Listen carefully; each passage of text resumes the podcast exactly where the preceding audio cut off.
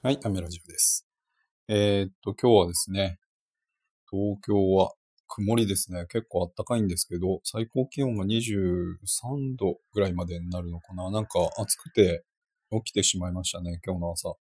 まあでも今日はめちゃくちゃ眠かった。今も眠いですけど、なんでだろう。ちょっとね、天気が崩れる、くず、ん気圧のせいなのかな。あの、割とですね、頭痛くなったりとか、調子悪くなったりとか、気圧で変化があるもんなんだなって40になって初めて気づきました。もう全然ね、昔そういうのなかったんですけれど、なんかね、40を超えると、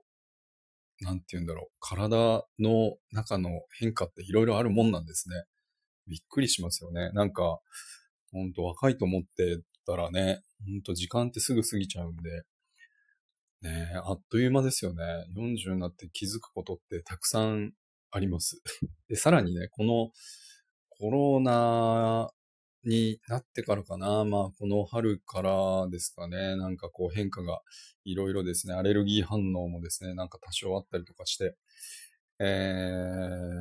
ー、まあですね、そうは言ってもですね、自分はアップデートしていかなきゃいけないなとは思ってるんですけれども、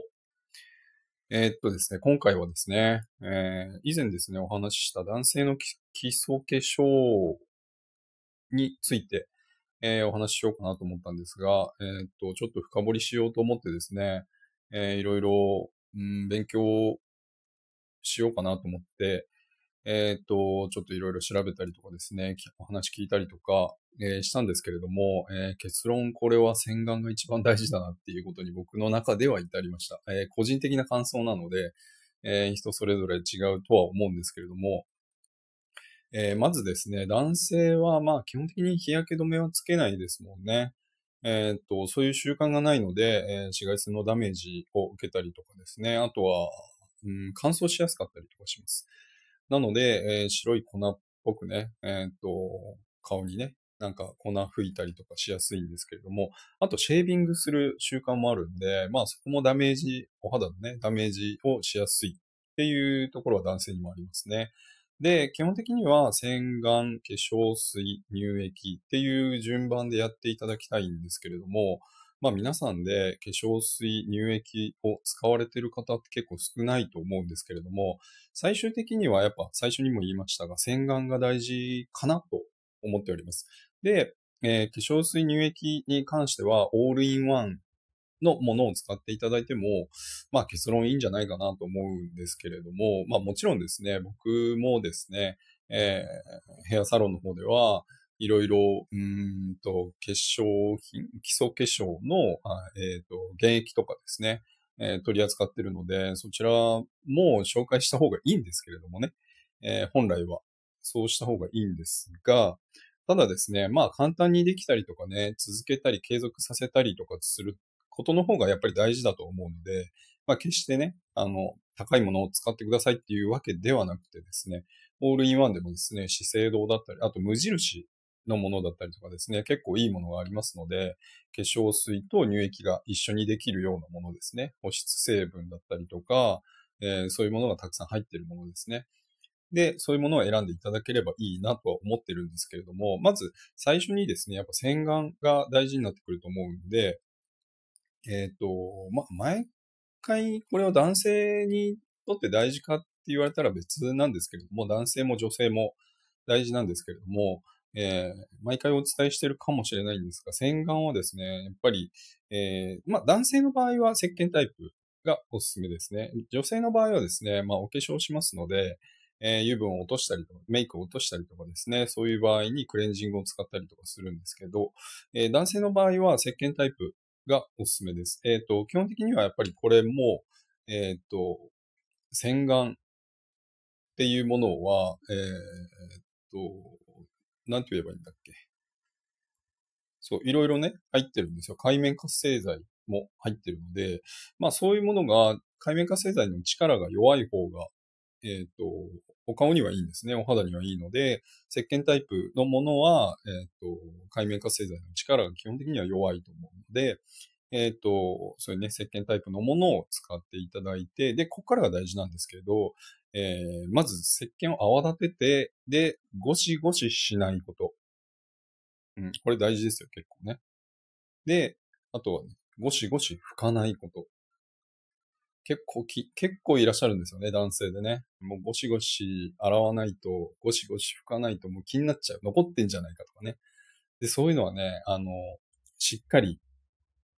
えー、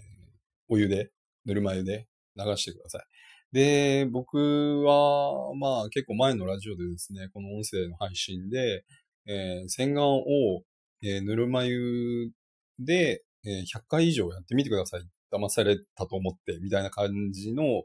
えー、配信をしたんですけれども、まさにそれですね。あの、シャワーを直接当てちゃいけないんですよ。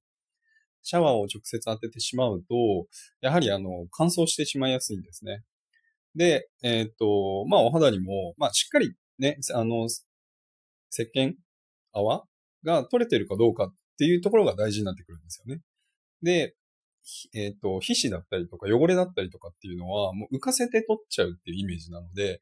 えー、ゴシゴシしたから取れるっていうわけではないです。基本的にこれ力を入れたら取れちゃうよっていうわけではなくて、泡の力だったりとか、あとは、えー、お水だったりとか、えー、ぬるま湯ですね。そういう力で取っていきましょうねっていう感じですね。お肌の、えー、基本的な敏感なので、えー、そういうところを大事にしていきましょうっていうことが大事になってきます。えっ、と、あとはですね、え化粧水、まあ、オールインワンでもいいんですけれども、基本的にこれは手でつけてくださいね。で、えー、なんでかというと、温めて、えっ、と、手の中でですね、温めて、で、お顔につけてあげると、浸透しやすくなるんですよね、お肌にね。なので、直接シュッシュってやるタイプではなくて、えー、手のひらでですね、少し温めてあげて、で、まあ、目の周りだったりとか、頬だったりとかにつけていただいて、で、男性はですね、T ゾーンが少しこう油分を多く含んでるので、まあ、T ゾーンに関しては、えっ、と、いらないのかな？っ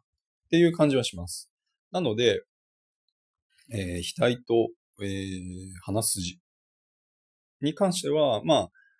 うんと、乳液だったりとかは必要ないかなと思いますので、まあそこら辺をちょっとスルーしていただいて大丈夫かなと思っております。